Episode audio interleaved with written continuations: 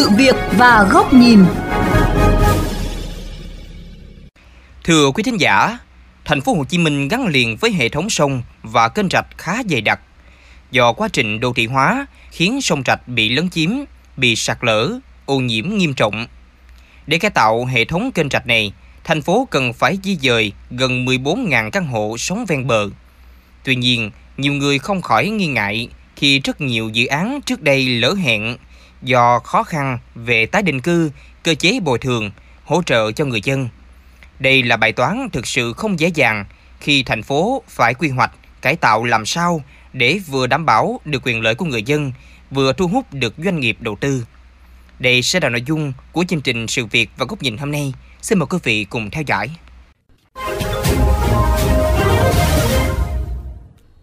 Thưa quý vị, dọc nhiều tuyến đường như Phạm Thế Hiển, Trần Xuân Soạn, quận 8, Bến Vân Đồn và Tôn Thức Thuyết, quận 4 đang tồn tại nhiều căn nhà lụp sụp, siêu vẹo, đang có nguy cơ sụp đổ bất cứ lúc nào.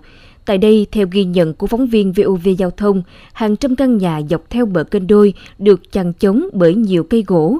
Nhiều cây gỗ bị mục nát hư hỏng nghiêm trọng nhưng vẫn được người dân sử dụng chống đỡ cho căn nhà của mình. Nếu muốn tiếp cận những căn nhà này, phải đi qua rất nhiều con hẻm nhỏ, ngoằn ngoèo, có khi chỉ vừa đủ một chiếc xe máy lưu thông. Dù điều kiện sống cơ bản như điện, nước sạch, phòng cháy, chữa cháy, dịch bệnh không đảm bảo, nhưng khu vực này lại là nơi an cư của hàng ngàn người dân. Với hơn 20 năm sống bên dòng kênh đôi, chị Trần Thị Thu chia sẻ thì chị ở đây từ trước tới nay là hầu như là gác á thí dụ như hồi trước có người ta múc á ha ta múc xong á thì thí dụ như là qua ngày sau là nó cũng trở lại như vậy à. Gác ở các nơi á nó, nó nó trôi vô đây nè những cái bao này nọ kia người ta chứa cái gì đó đủ thứ thành phần đó, đó cái gì cũng có đó. Nước mà ngập lên là cái gần nhà tắt thoải mái luôn á vô vô tư luôn. Một tháng là nó có thể là 8 ngày 10 ngày nước ngập á cũng vì tạm bợ mà nhiều gia đình sống ven kênh rạch còn đối diện với nhiều nguy cơ khác. Gia đình chị Nguyễn Mai Thanh cách đây vài năm đã bị trộm vào nhà lấy tài sản theo lối cửa sau bằng đường sông. Đến giờ chị vẫn cảm thấy bất an khi nhà cận bờ sông và không được xây dựng một cách kiên cố. Chị Thanh chia sẻ. Mình không biết lúc đêm đó thì biết mình có đóng cửa không, cửa này không mà thì bị có bị ăn trộm lên, ăn trộm đường sông á. Nó lên nó lấy đồ, chỉ có mất tiền với lại điện thoại thôi à cái cuộc sống của mình nó cũng ờ, không có được an toàn nhưng mà cũng phải sống thôi. Gia đình ba thế hệ bà Phan Thị Thúy Phượng, quận 8, đang sống trong căn nhà nằm sát kênh. Hàng đêm dù đi ngủ, nhưng luôn phập phòng lo sợ căn nhà có thể sập xuống bất cứ lúc nào. Được xây dựng cách đây vài chục năm, nhưng vì không có tiền để sửa chữa và chuyển chỗ mới, nên gia đình bà vẫn cố bám trụ, dù biết nguy hiểm luôn rình rập. Khó khăn chồng chất khi khu nhà bà đang trong diện giải tỏa trên giấy, còn thực tế thì vẫn chưa được thực hiện. Còn bây giờ nhà thì chật quá, ở tới ba hộ lận. Con chắc tất cả ở nhà chín người chín người ở cái nhà nhỏ là nếu mà mình có sửa chữa cũng không có tiền sửa. Nếu mà mình có tiền sửa cũng không được tại nhà nước không có cho mình sửa. Giai đoạn 2016-2020, thành phố Hồ Chí Minh đặt mục tiêu cơ bản hoàn tất di dời hơn 20.000 căn nhà trên và ven kênh rạch.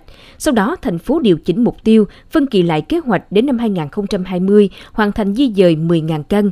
Xong nhiệm kỳ qua chỉ di dời được 2.479 căn, đạt tỷ lệ 12,4%. Trước thực trạng này, ông Lê Hòa Bình, Phó Chủ tịch Ủy ban nhân dân thành phố Hồ Chí Minh thừa nhận, thành phố đã nỗ lực thực hiện cải tạo môi trường nhà trên kênh rạch từ hơn 20 năm nay, nhưng kết quả chưa như mong đợi. Và lúc này thì cải tạo kênh rạch là những cái rạch lớn thành phố không chỉ là chỉ di dời nhà ở trên ven kênh rạch mà chúng ta sẽ còn là cải tạo môi trường, ờ, phát triển hệ thống giao thông dọc hai bên bờ kênh rồi để ờ, trả lại màu xanh môi trường trong sạch cho các cái dòng kênh như vốn vốn vốn có của nó. Mới đây, Sở Xây dựng Thành phố Hồ Chí Minh có tờ trình gửi Ủy ban nhân dân thành phố về chương trình kế hoạch chỉnh trang phát triển đô thị giai đoạn 2021-2025. Theo đó, Sở chỉ đặt chỉ tiêu bồi thường di dời 6.500 căn, tổng vốn đầu tư dự kiến là 19.280 tỷ đồng, bằng khoảng 1 phần 3 so với kế hoạch. Tuy nhiên, nhiều người không khỏi nghi ngại về kế hoạch này khi số lượng nhà trên và ven kênh rạch quá lớn, trong khi cơ chế bồi thường hỗ trợ chưa rõ ràng. Những căn nhà này hầu hết xây dựng không hợp lệ, khiến việc tái định cư cho các hộ dân bị giải tỏa khó thực hiện nếu không có sự can thiệp, hỗ trợ từ phía nhà nước. Theo tiến sĩ Nguyễn Ngọc Hiếu, chuyên gia về phát triển đô thị bền vững, Đại học Việt Đức, cần có cơ chế khuyến khích ưu đãi để các nhà đầu tư mạo hiểm tham gia vào lĩnh vực này. Ta phải làm sao đấy để một là thu trước và hai là thu sau thì phải củng cố thêm một thu sau. À, thứ nhất là thu không chỉ trong danh mà cái thứ hai là thu vào ngoài danh tức bên hưởng lợi mà không phải đóng góp thì các công cụ uh, về ờ, thuế cải thiện hay là công cụ về ờ, chuyển nhượng quyền phát triển thì cho phép chúng ta làm điều đó còn ông Lê Hoàng Châu, Chủ tịch Hiệp hội Bất động sản Thành phố Hồ Chí Minh cho rằng việc di dời nhà trên kênh rạch không hẳn là bài toán hóc búa nếu Thành phố Hồ Chí Minh mạnh dạn tạo cơ chế hấp dẫn để thu hút nhà đầu tư trong và ngoài nước cùng tham gia vào lĩnh vực này. Khi chúng ta thực hiện xã hội hóa về đầu tư, có thêm cái nguồn lực của các nhà đầu tư trong nước và nước ngoài thì điều này nó sẽ rất tốt để chúng ta triển khai nhanh các cái chương trình trọng điểm của thành phố, đặc biệt là chương trình chỉnh trang di dời nhà trên và ven kênh rạch trên địa bàn thành phố. Thưa quý vị, kế hoạch chỉnh trang đô thị của thành phố triển khai không chỉ đơn thuần là di dời nhà ở trên kênh rạch mà còn cải tạo môi trường, tạo động lực để phát triển thương mại, du lịch.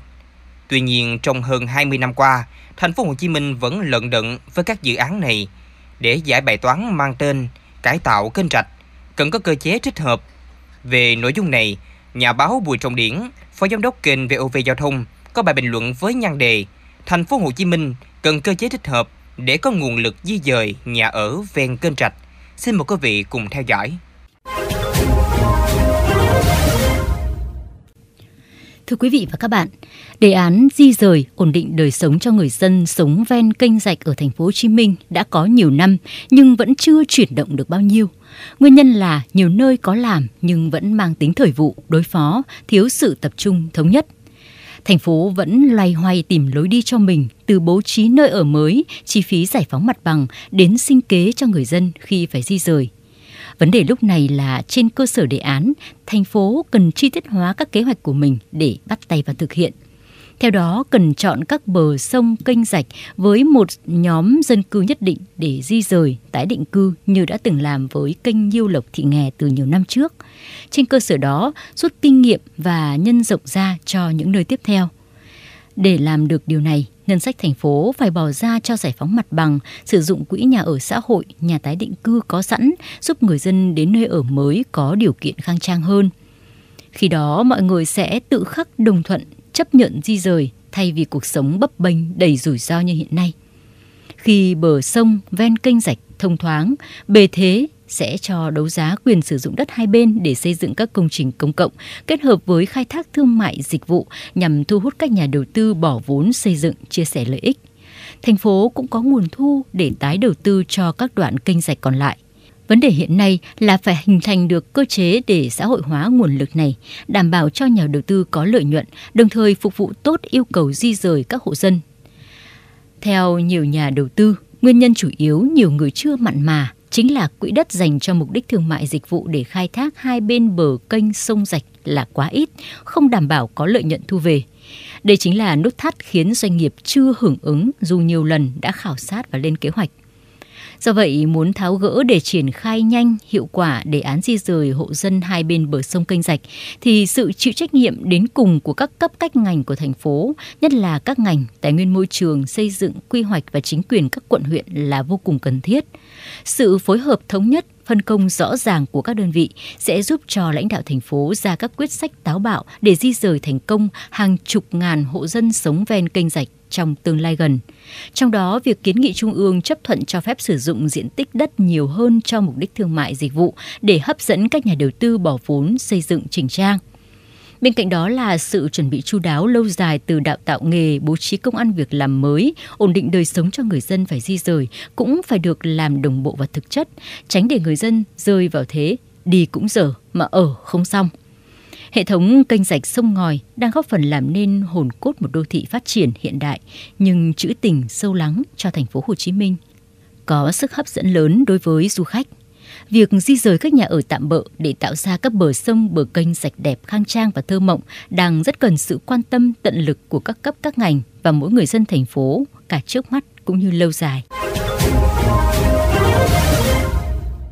Thưa quý vị, chúng ta vừa lắng nghe bài bình luận với nhan đề Thành phố Hồ Chí Minh cần có cơ chế thích hợp để có nguồn lực di dời nhà ở ven kênh rạch do Phó Giám đốc Bùi Trọng Điển, kênh VOV Giao thông thực hiện. Đến đây, thời lượng của chương trình Sự Việc và Góc Nhìn cũng xin được khép lại. Xin chào tạm biệt và hẹn gặp lại quý vị trong các chương trình lần sau